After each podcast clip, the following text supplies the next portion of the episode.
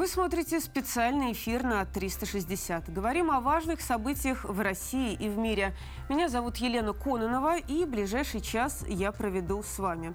Для начала о главных темах этого эфира. Затопленные дороги и оползни. Часть М4 перекрыта. Все, что известно о потопе в Краснодарском крае, расскажу. Обсудим самые громкие заявления саммита НАТО в Вильнюсе и обязательно интервью главы российского Минобороны Сергея Шойгу. Выделим главное о ходе спецоперации. Обсудим и другие новости, например, отцовскую карту, которую собираются ввести в России. Ну а сейчас страшные кадры из э, Туапсинского района. Давайте выведу на плазму, чтобы вы посмотрели, что там происходит. Машины сгрудились в кучу непрекращающейся потоки воды, ревущие потоки. Режим чрезвычайной ситуации был введен в четырех населенных пунктах Туапсинского района Краснодарского края из-за неблагоприятных погодных условий. Часть жилых домов подтопила. Ранее э, в некоторых районах Сочи ввели режим ЧС из-за сильных дождей. В частности, из-за непогоды в поселке Мирном оказались подтоплены почти 200 придомовых территорий территории. Сейчас идет эвакуация людей. А, если вы находитесь а, в Туапсинском районе а, или рядом, очень попрошу вас обратиться в комментариях к нам, к нашим зрителям и рассказать об обстановке, которая сейчас рядом с вами. Мы эти комментарии будем отслеживать в течение эфира. Наши редакторы будут за ними следить и обязательно сообщим зрителям, еще и основываясь на ваших данных, что сейчас в Туапсинском районе происходит. Ну, мы идем дальше. В подмосковной деревне Кривцово был локализован мощный пожар. Площадь возгорания составляла более трех тысяч квадратных метров. Горели деревянные постройки. Об этом э, сообщал ТАСС. А, ну и надо сказать, что главной задачей огнеборцев было ни в коем случае не допустить распространения на дома и лесной массив. А, в результате все получилось, и лес, и жилые дома не пострадали. Давайте посмотрим кадры с места событий.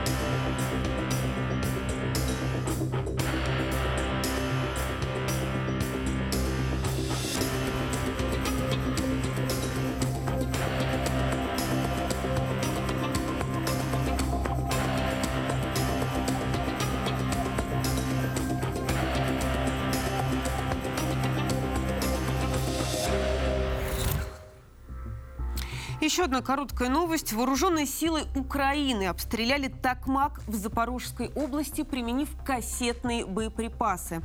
Об этом сообщает ТАСС, ссылаясь на оперативные службы. Попадание зафиксировали в районе птицефабрики и на выезде из города в сторону Васильевски. Других подробностей пока нет. Если они появятся, мы обязательно вернемся к этой теме. Ну и в целом о том, что происходит на линии боевого соприкосновения, поговорим чуть позже. А пока Предлагаю узнать, что происходит на Донецком направлении и конкретно в Донецке.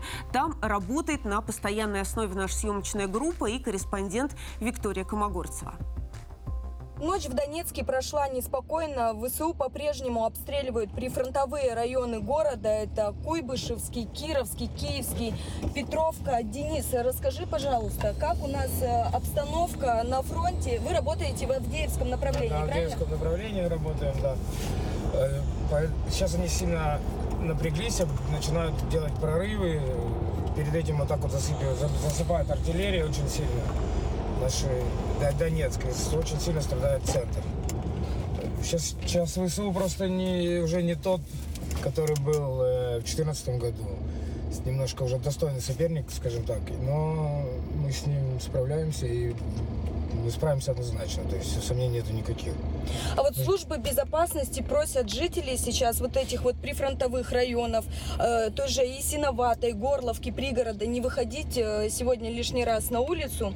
Э, когда все это, ну вот, закончится? Сейчас так мощно бьют последние вот 3-4 дня. То есть сколько вот такого напряжения еще жителям ждать? Мирным жителям? У нас налаживается ПВО, с ним становится с каждым днем все лучше и лучше. Я думаю, у тебя вот эти ракеты, у них проскакивает только крупная артиллерия.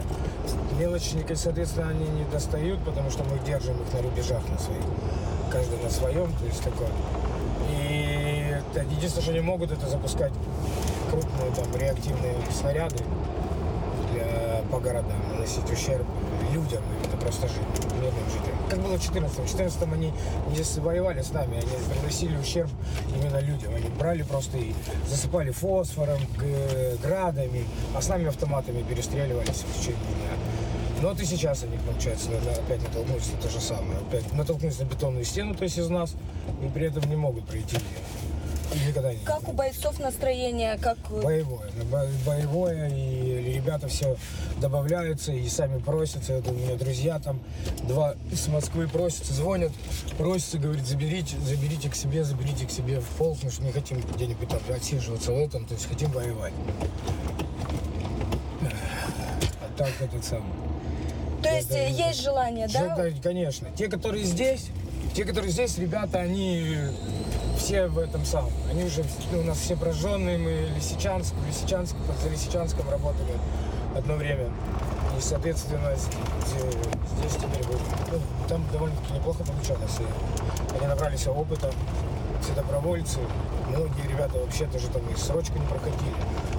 Пришли и рвутся в бой, рвутся в бой, в бой, в бой. То есть настрой, настрой боевой. Победа будет за нами.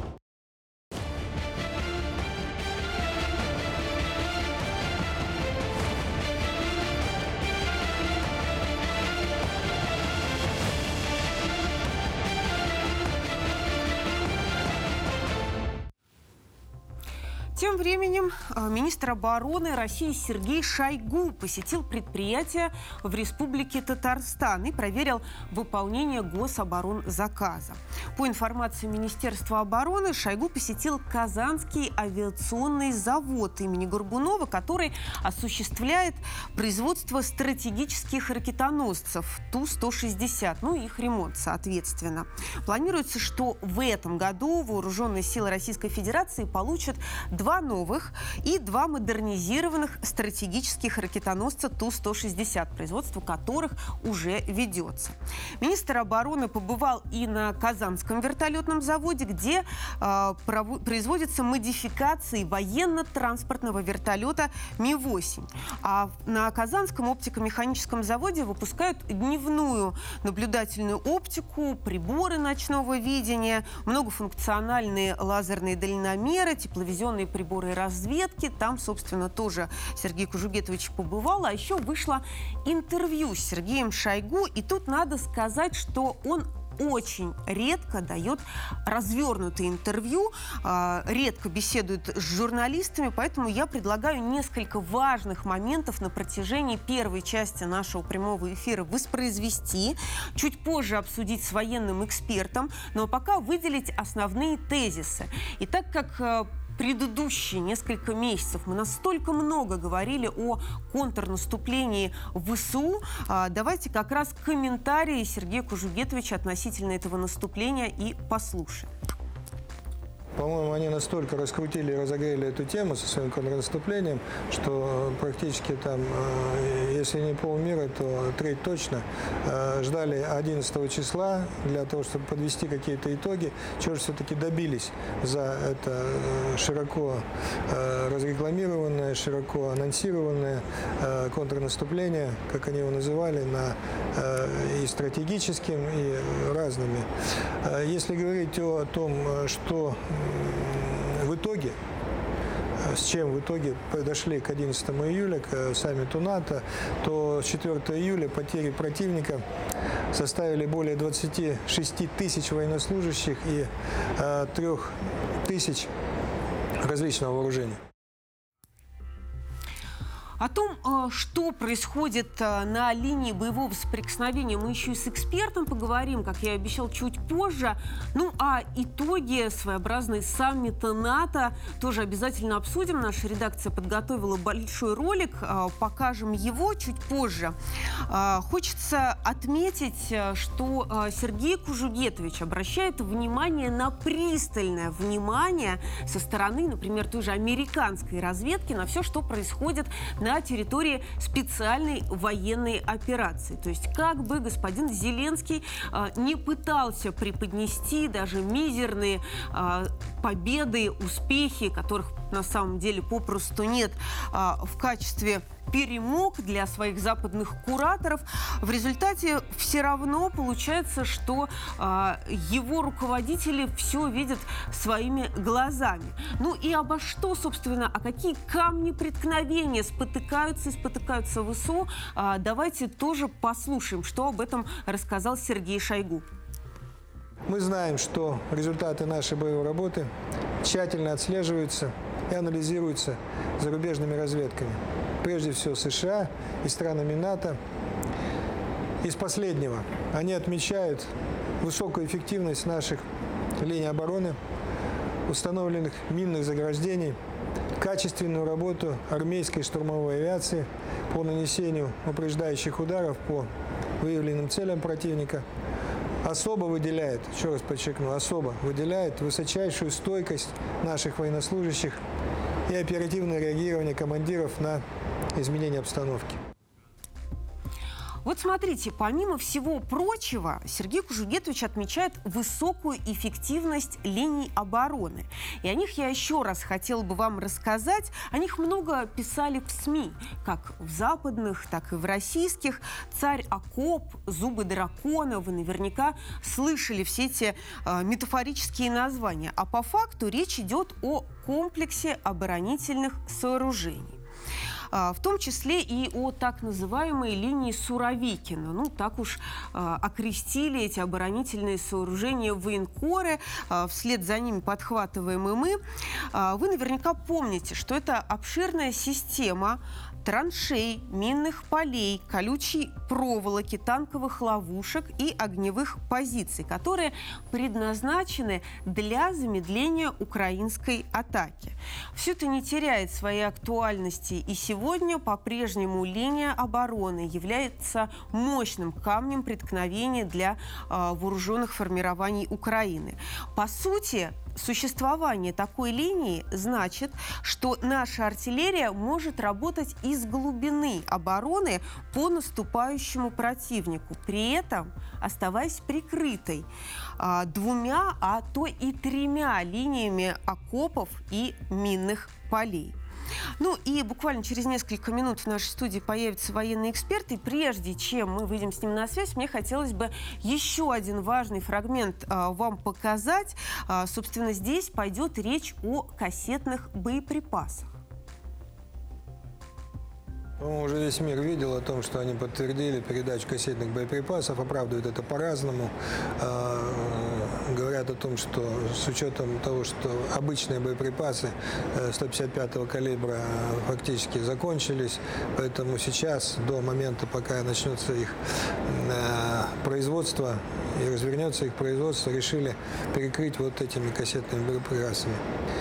Это, естественно, повлияет и на затягивание конфликта. Э, ни мы, ни американцы, ни Киев не присоединились к э, конвенции по кассетным боеприпасам. В то же время Россия, понимая, какую угрозу несут такие боеприпасы для мирного населения, воздерживалась и воздерживается от их применения в спецоперации. В случае поставки Соединенным Штатам кассетных боеприпасов на Украину российские вооруженные силы будут вынуждены в качестве ответной меры использовать аналогичные средства поражения против вооруженных сил Украины. Необходимо отметить, что у России на вооружении имеются кассетные боеприпасы, что называется, на все случаи жизни. При этом они гораздо эффективнее, чем американские. Их номенклатура шире и разнообразнее. На связи со студией 360 Евгений Михайлов, военный эксперт, специалист по межнациональным конфликтам, директор Центра стратегических исследований стран Южного Кавказа. Евгений Александрович, я вас приветствую. Евгений Доброе Александрович. утро. Доброе утро. Вот смотрите, Сергей Кужугетович нам э, говорит, ну так как интервью было записано накануне, то он говорит о том, что если подтвердится поставка, мы вот по сообщениям э, про Такмак видим, что очевидно она уже подтвердилась, э, говорит о том, что э, в ответ тоже придется использовать кассетные боеприпасы и номенклатура российских э, кассетных систем, она шире и разнообразнее. А вот о чем идет речь? Насколько шире и разнообразнее, что в арсенале у России?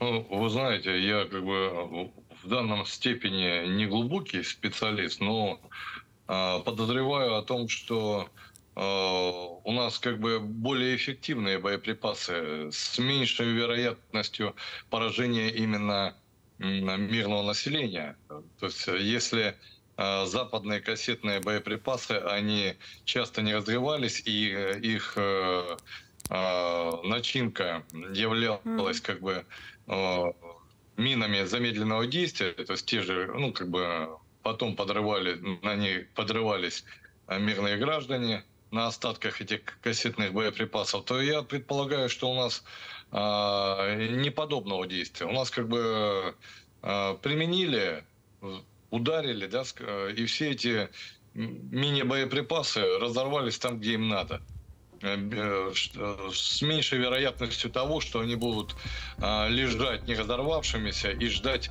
э, э, когда мирный гражданин какой-нибудь через сколько-то лет на них наступит.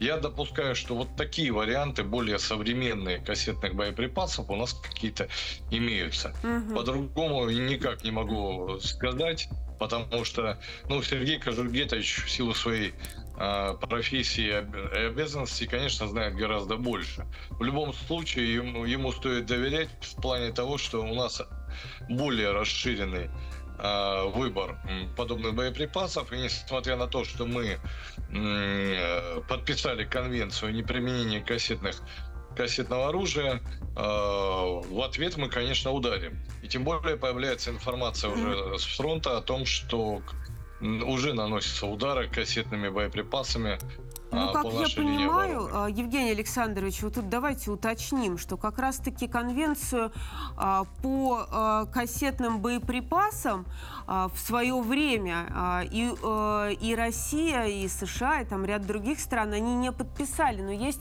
международное гуманитарное право, которое а, говорит о, об оружии неизбирательного действия, так называемом, да, потому что а, зачастую рассеивание кассет, как я понимаю, неконтролируемое, и а, именно поэтому кассетные боеприпасы к этому виду оружия относятся, и вне зависимости от этой конвенции все равно а, нормами международного гуманитарного права оговаривается, что там в густонаселенных районах их, конечно, использовать нельзя. Я правильно же Ну? Россия как раз-таки к этому и присоединялась, к такому. Да, вот именно к нормам международного Да, гуманитарного но- права, потому что но и, конвенция там кстати, немножко другая. Да, эти, да, эти нормы э, в том числе не приняли а, американцы с украинцами. То есть мы при- принимали эти нормы, а американцы с украинцами а, даже не обсуждали. А, Вот смотрите, э, мы с вами э, говорим сегодня в том числе и о том, что происходит на линии боевого соприкосновения на основе вот этого интервью, редкого такого, согласитесь, э, Сергея Шойгу. И на фоне саммита в НАТО активно публиковали списки новой военной помощи Украине. Я сейчас для зрителей в первую очередь перечислю некоторые из них. Вот, к примеру, Германия сообщила о том, что передаст Киеву еще 25 танков «Леопард», э, 40 БМП, системы Патриот 2, да, а, там 5 тысяч домовых снарядов, 20 тысяч арт-снарядов.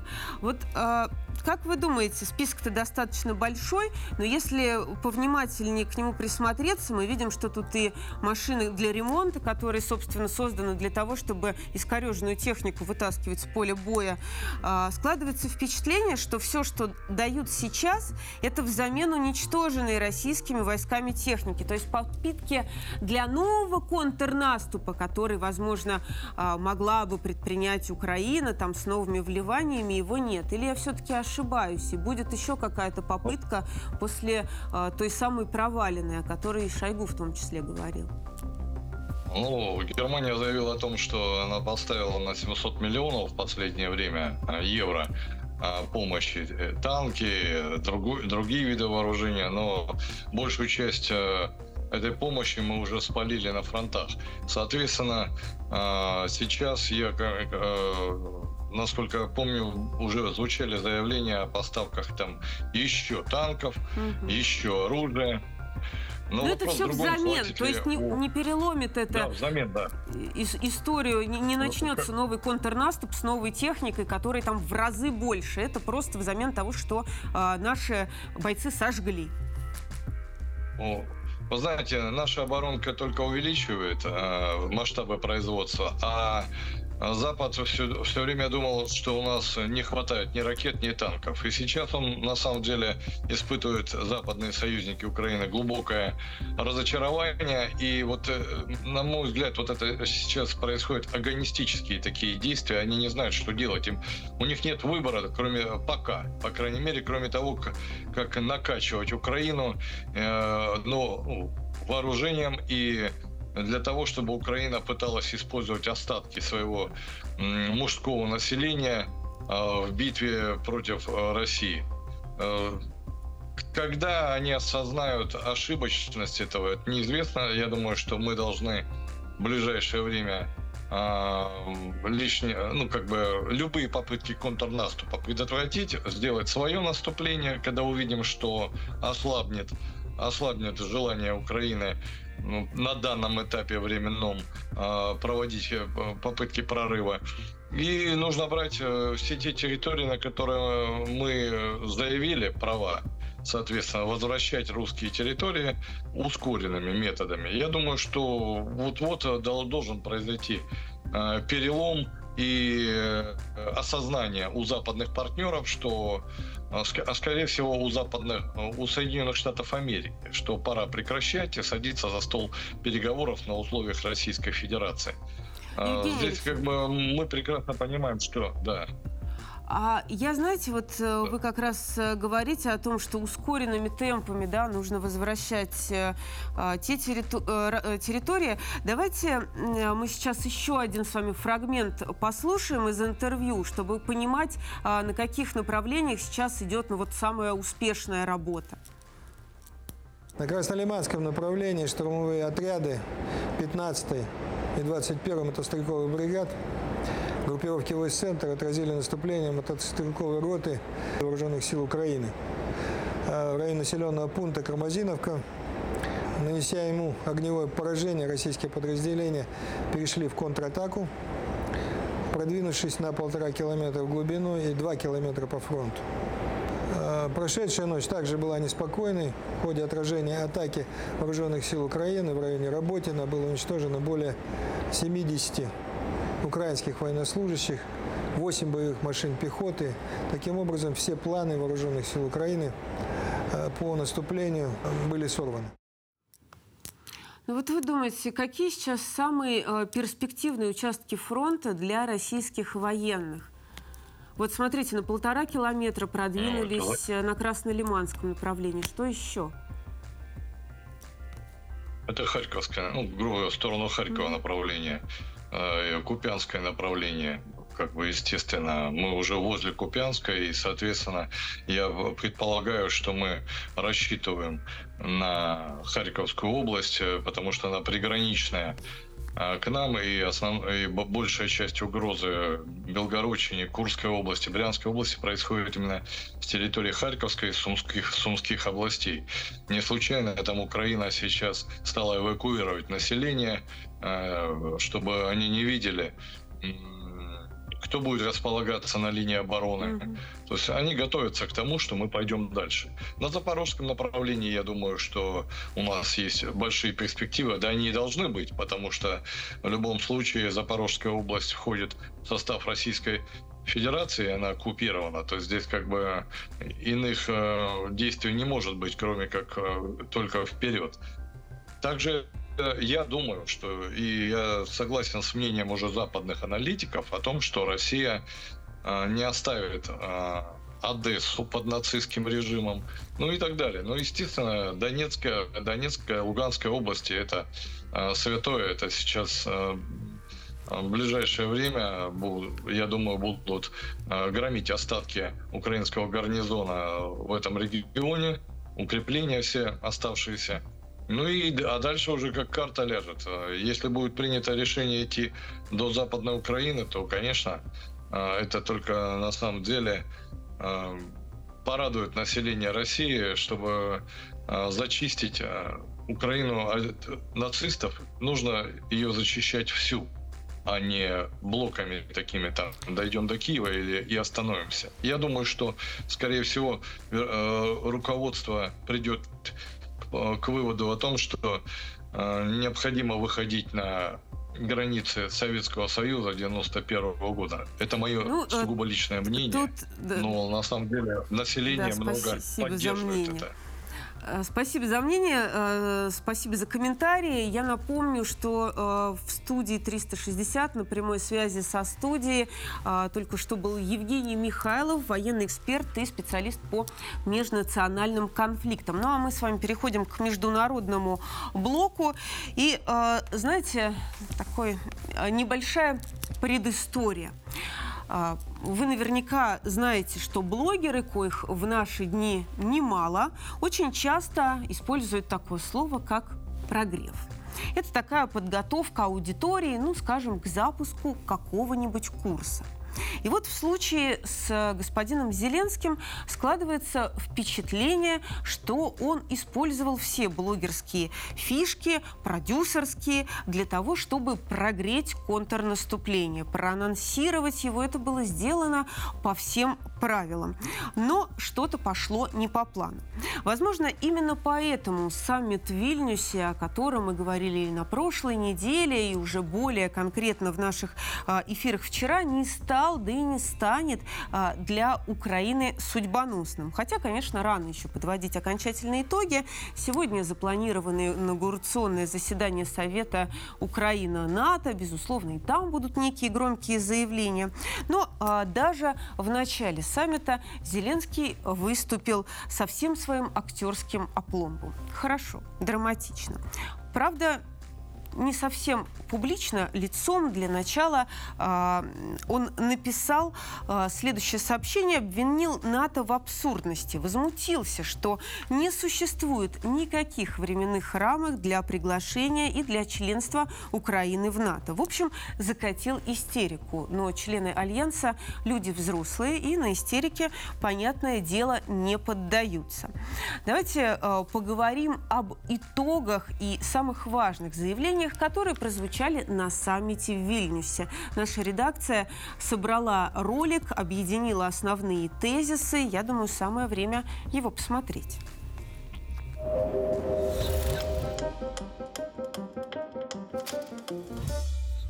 Первый день саммита НАТО в Вильнюсе, а Киев уже нервничает. Владимир Зеленский раньше участвовал во встречах по видеосвязи, но на этот раз лично приехал в Литву, чтобы пообщаться со спонсорами и попытаться повлиять на главный вопрос саммита – членство Украины в НАТО, и погреть уши в кулуарах. Начал он с того, что устроил истерику в соцсетях. Зеленский заявил, что беспрецедентно и абсурдно, когда нет временных рамок и для приглашений, и для членства Украины. В течение дня пиар-игрища вокруг его фигуры продолжались. Днем поступили сообщения, что он уже на месте и выступит в 6 вечера по московскому времени. Однако Однако ближе к шести пресс-служба президента заявила, что речи не будет. Первый день подытожил генсек НАТО Йенс Столтенберг. Он заявил, что Украину невозможно принять в альянс до завершения боевых действий. Это впервые прозвучало официально. Чтобы подсластить пилюлю, на саммите решили отменить стандартную процедуру вхождения в альянс и согласовали многолетнюю программу поддержки под предлогом приведения ВСУ к натовским стандартам. Североатлантический блок знает толк в политике обещаний. Ту же самую Турцию принимают в альянс уже четверть века, и очевидно, что они примут. То же самое с Киевом в НАТО. Никто не ждет украинскую державу в этом элитном военном клубе.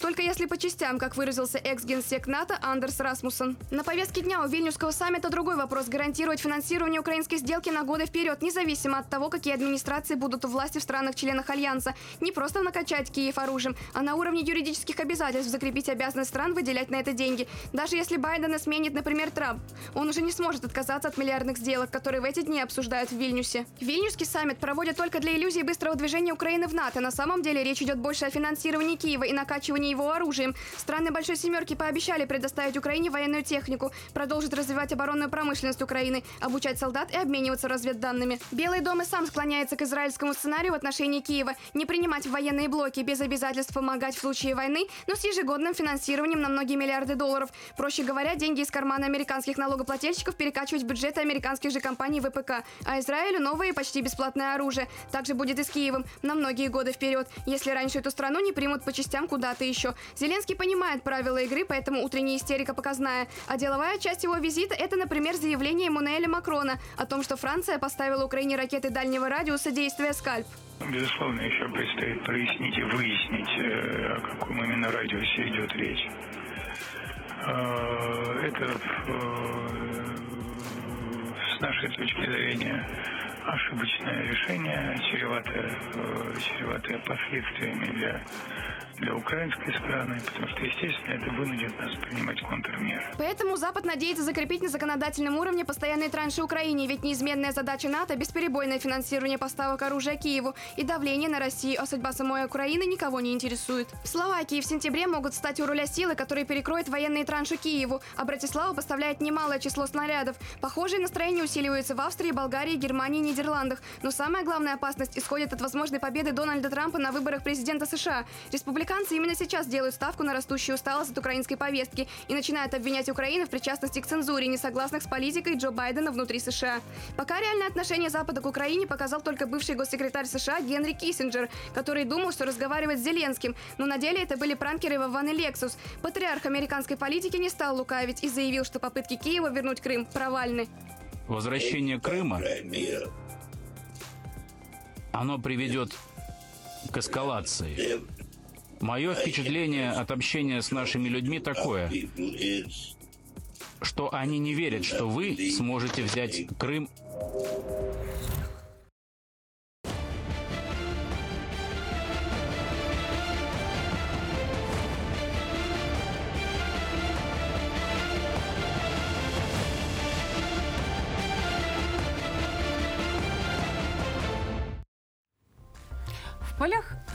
саммита развернулась еще одна весьма драматичная история. Постараюсь вас погрузить в контекст. Вы наверняка слышали, о турецкой хитрости ходят легенды. Турция, и если в персонале Хриджеп Эрдоган, главный посредник между Россией и Западом. Ну, такой медиатор со своими интересами. Так что Кремль с пониманием отнесся к решению Эрдогана, который согласился вроде как на вступление Швеции в НАТО. Вот что сказал по этому поводу Дмитрий Песков. Турция член Альянса, она имеет свои органи... Э, обязанности перед организацией. Это никогда не было для Москвы секретом. И в этом плане никто в России никогда не носил розовые очки. Ну и действительно, мухи отдельно, котлеты отдельно. Но сам Эрдоган, судя по всему, запутался в количестве шахматных э, ходов. И вот что вышло. Смотрите. Эрдоган, опытный политик, он старается усидеть а, как можно на большем количестве стульев. Недавно он с небольшим совсем перевесом победил своего конкурента. И вот согласился поддержать вступление Швеции в НАТО, а до этого был против. Давайте мы с вами вспомним, а в чем, собственно, было дело. В начале этого года отношения Турции и Швеции начали резко ухудшаться. После серии скандальных акций э, в шведской столице Анкара открыто заявила, что о поддержке вступления скандинавской страны в НАТО никакой речи быть не может. Что, собственно, происходило? 11 января э, курдские активисты провели акцию повешения чучела Эрдогана. А, кукла напоминала турецкого лидера. Она была одета в черный костюм, белые перчатки. И вот ее подвесили рядом с городской ратушей. А потом еще и лидер э, правоэкстремистской партии «Жесткий курс» провел в шведской столице митинг своих сторонников. И такой своеобразной кульминацией а, всего этого действия стало сожжение Корана. А, после этого была произнесена обличительная речь против э, Эрдогана, НАТО и Турции. Конечно же, МИД э, Швеции осудил весь этот шабуш, но не будем забывать, что перед тем, как осудить, власти выдали официальное разрешение на проведение митинга. Такое вот интересное двуличие. Ну так вот, главное требование Анкары, э, которое предъявлено к, ко всем скандинавским претендентам, это Швеция и Финляндия, напомню, связано с так называемым курдским вопросом. Турция хочет, чтобы обе страны э, признали э, курдистанскую партию террористической организацией и выдавали Анкаре ее сторонников. Но никто никакого механизма выдачи этих сторонников так и не придумал. И вроде бы даже э, Швеция и Турция в результате договорились о том, что Швеция будет следить, чтобы э, партию не спонсировали. Потом Турция сказала, что Швеция нарушает свои обязательства. А Турции очень важно прижучить курдов. У них конфликт, который тянется с 20-х годов прошлого века, если не раньше. В общем, казалось, что это какой-то политический тупик, и Турция вообще никогда не даст ходу Швеции в НАТО. И вот саммит в Вильнюсе, закрытая встреча. Реджеп Эрдоган выходит и объявляет, мол, э, в Анкаре согласны ратифицировать протокол о приеме э, Швеции в Североатлантический альянс. Что же там такого в этих залах с приглушенным светом пообещали Эрдогану? Вот вопрос. Он на него, собственно, ответил. А, одно из условий согласия Европейского Союза расчистить пути для вступления Турции в организацию. Еще бонус. Вроде как ускорилось решение вопроса о продаже Турции F-16. А, но я напомню, что Анкара хотела участвовать в программе по производству бомбардировщиков нового поколения F-35. Но турки тогда проштрафили, закупили у России системы э, С-400, и в результате, э, в общем, в программу они не вошли. Получается следующее. Эрдогана как морковкой поманили в ЕС, пообещали устаревшие бомбардировщики. Но мы помним, что Эрдоган политик опытный. Почему же он на все это пошел? Скорее всего, мы просто не знаем списка всех бонусов. И тут надо понимать, какая сейчас ситуация в Турции. С экономикой полный швах. Нужны деньги, кредит какой крупный, к примеру. А, да, и а, ЕС Турции, вступление в ЕС нужно, собственно, по тем же причинам. Это новый рынок сбыта. А, и для того, чтобы поправить не очень хорошие дела в экономике. Тут надо, конечно, понимать, наверное, и психологический портрет Эрдогана. Для него очень принципиально оставаться сильным политиком. Сейчас многие крупные города Турции находятся практически во власти оппозиционной Эрдогану партии. И для самого Эрдогана невозможно отдать власть, потому что он в своей жизни ничем, кроме как политикой, никогда не занимался. Он еще в студенчестве вступил в одну из партий исламистского толка, и, собственно, вокруг э, этого вся его жизнь потом и проходила. В общем, все эти вопросы я предлагаю сейчас обсудить с экспертом, который уже подключается к нашей студии, Дмитрий Журавлев, научный руководитель Института региональных проблем. Дмитрий Анатольевич, я вас приветствую. Здравствуйте. Дмитрий Анатольевич, как вы думаете, а, на что рассчитывает Эрдоган, соглашаясь, по сути, простить Швецию все ее невыполнение а, обязательств, невыдачу сторонников курдской партии и так далее?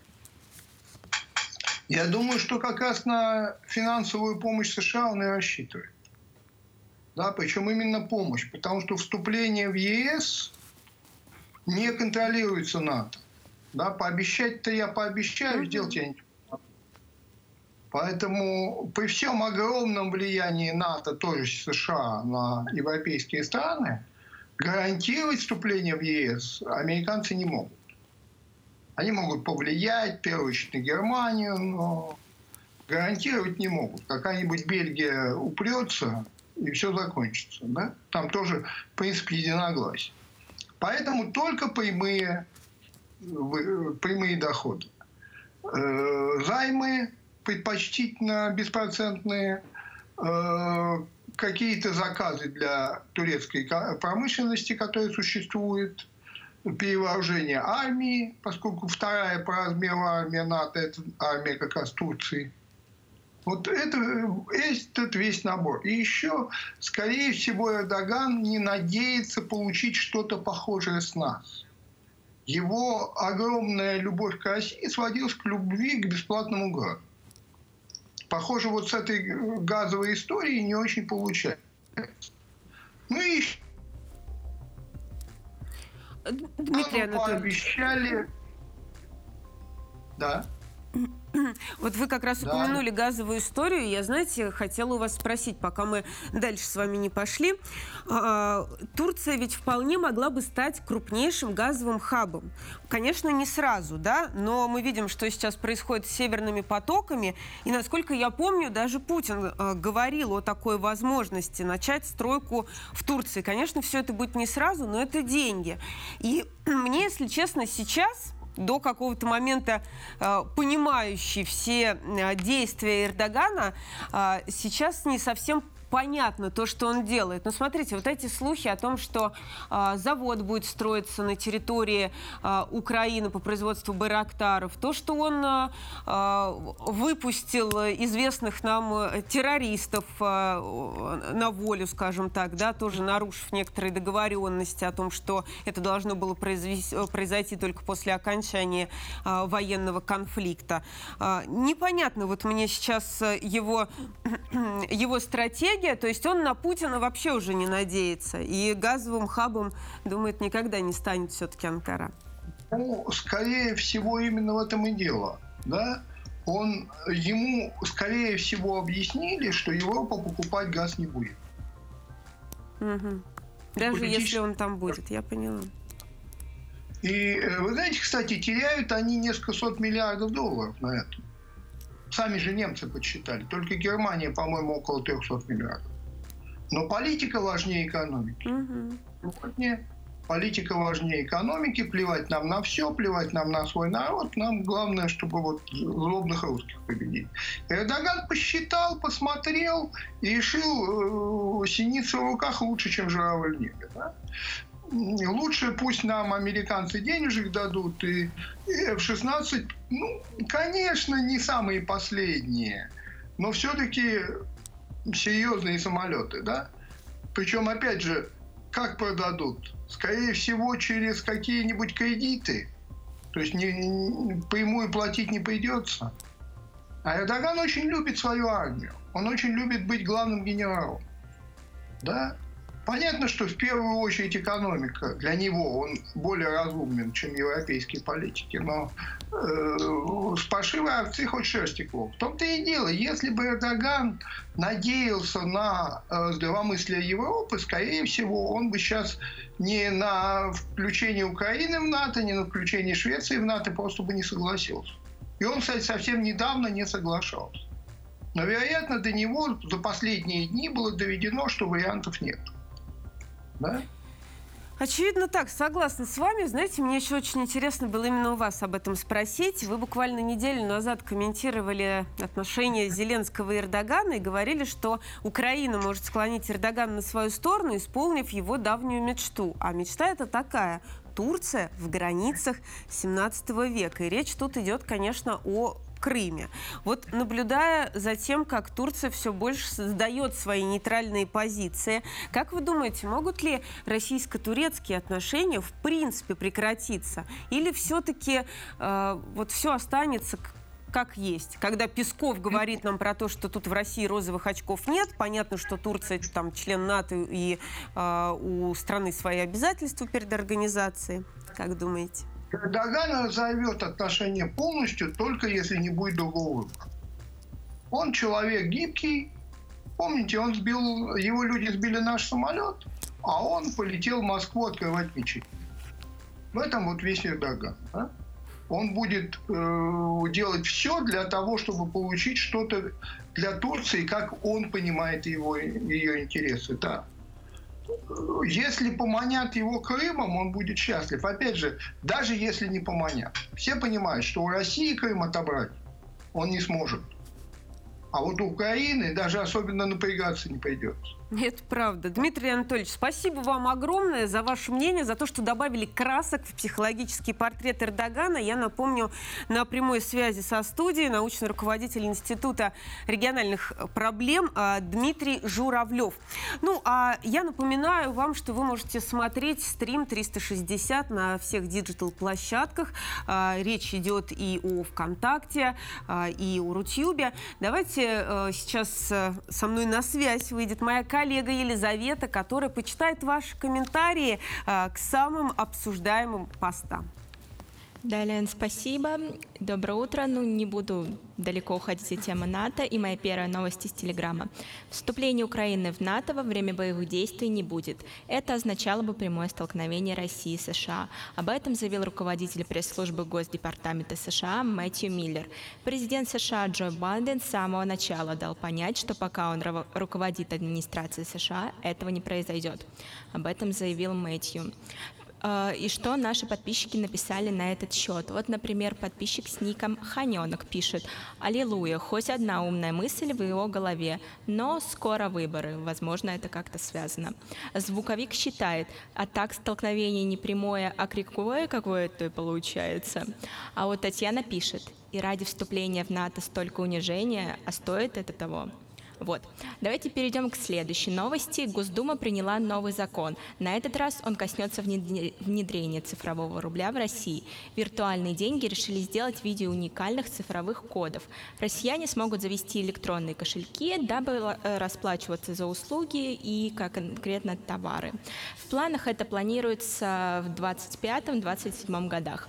И вот что считают наши подписчики. Вот, например, Наум Харитонов.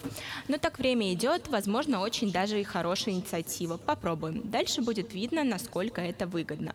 А вот Лаврентий считает, прогрессируем, отказ от налички – это хороший путь. Вот Екатерина тоже согласна. Ну так почему бы и нет? Попробовать точно стоит. Все развивается, да и переходит в цифровой формат. Другие средства оплаты же не убирают.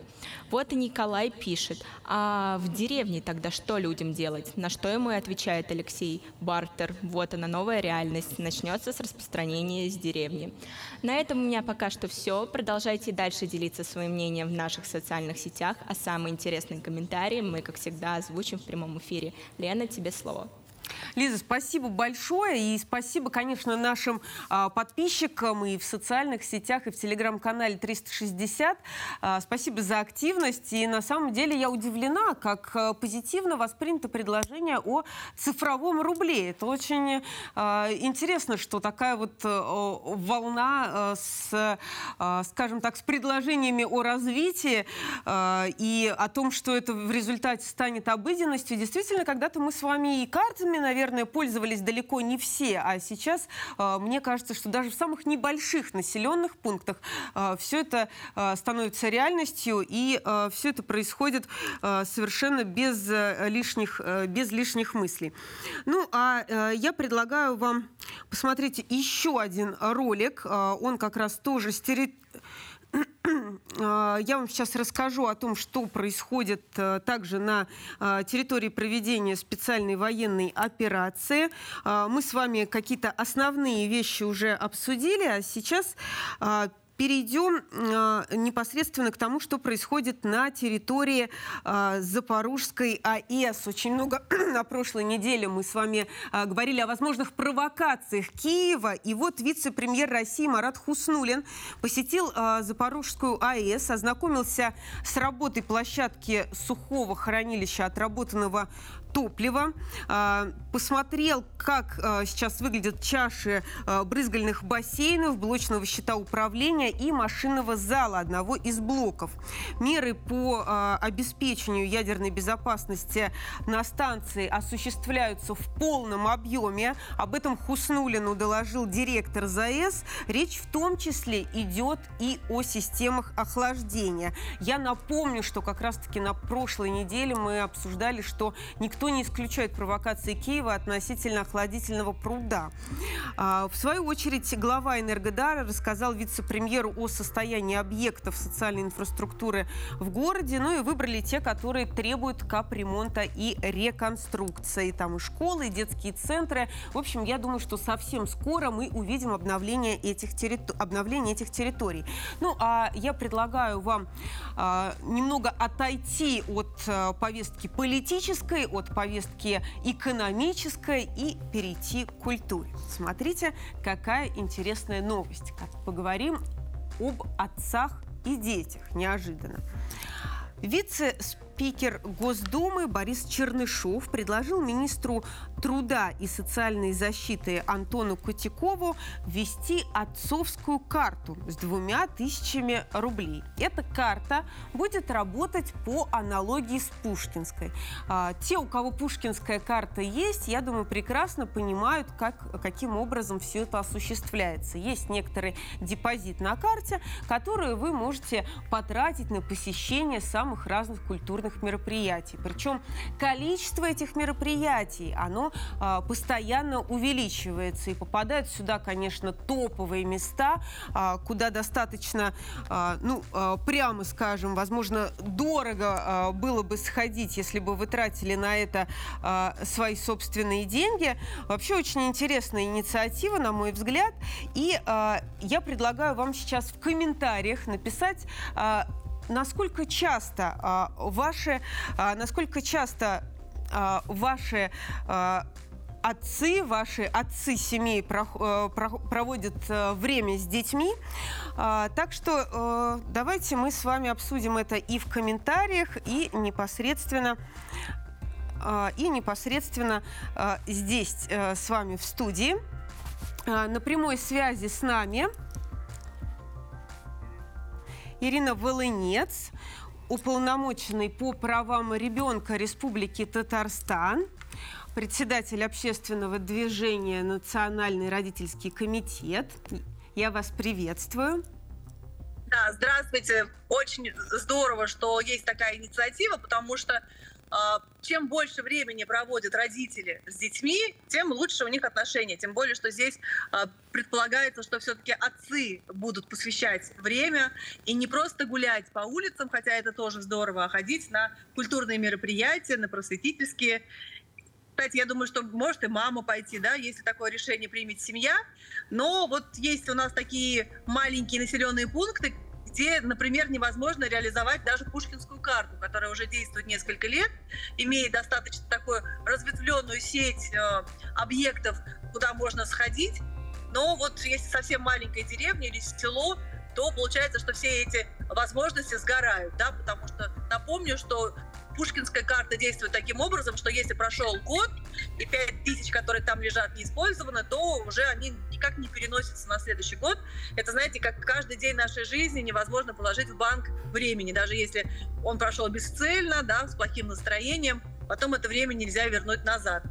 И, конечно же, вот эти вот э, возможности, которые сейчас а, предлагается использовать отцам, тоже вот хотелось бы, чтобы абсолютно все наши дети, независимо от того, а, в каком они живут э, населенном пункте, имели все-таки возможность вот приобщиться к прекрасному. Поэтому есть смысл, наверное, предусмотреть а, оплату дороги до близлежащего населенного пункта, где можно использовать вот эту карту отца а, в размере 2000 рублей в месяц. Вот я думаю, что нужно расширить это предложение и, конечно же, добиться того, чтобы это все действовало.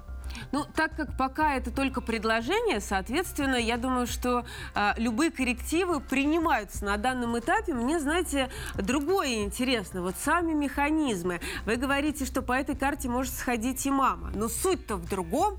Суть как раз-таки в том, чтобы дать маме а, отдохнуть а, какое-то время дома одной, а, в то время как, э, собственно, отец будет вместе с сыном заниматься каким-то большим общим делом, будь то поход в театр или а, в цирк. Мне вот интересно, как это будет отслеживаться, а, что именно отец пошел на то или иное мероприятие, а не просто кто-то э, приложил эту карточку. Ну, в, по большей же части, я так понимаю, она э, не в руки передается некому человеку, который отслеживает вот этот э, проход людей, например, там, не знаю, в зоосад, да, э, в том или ином регионе, а именно путем прикладывания.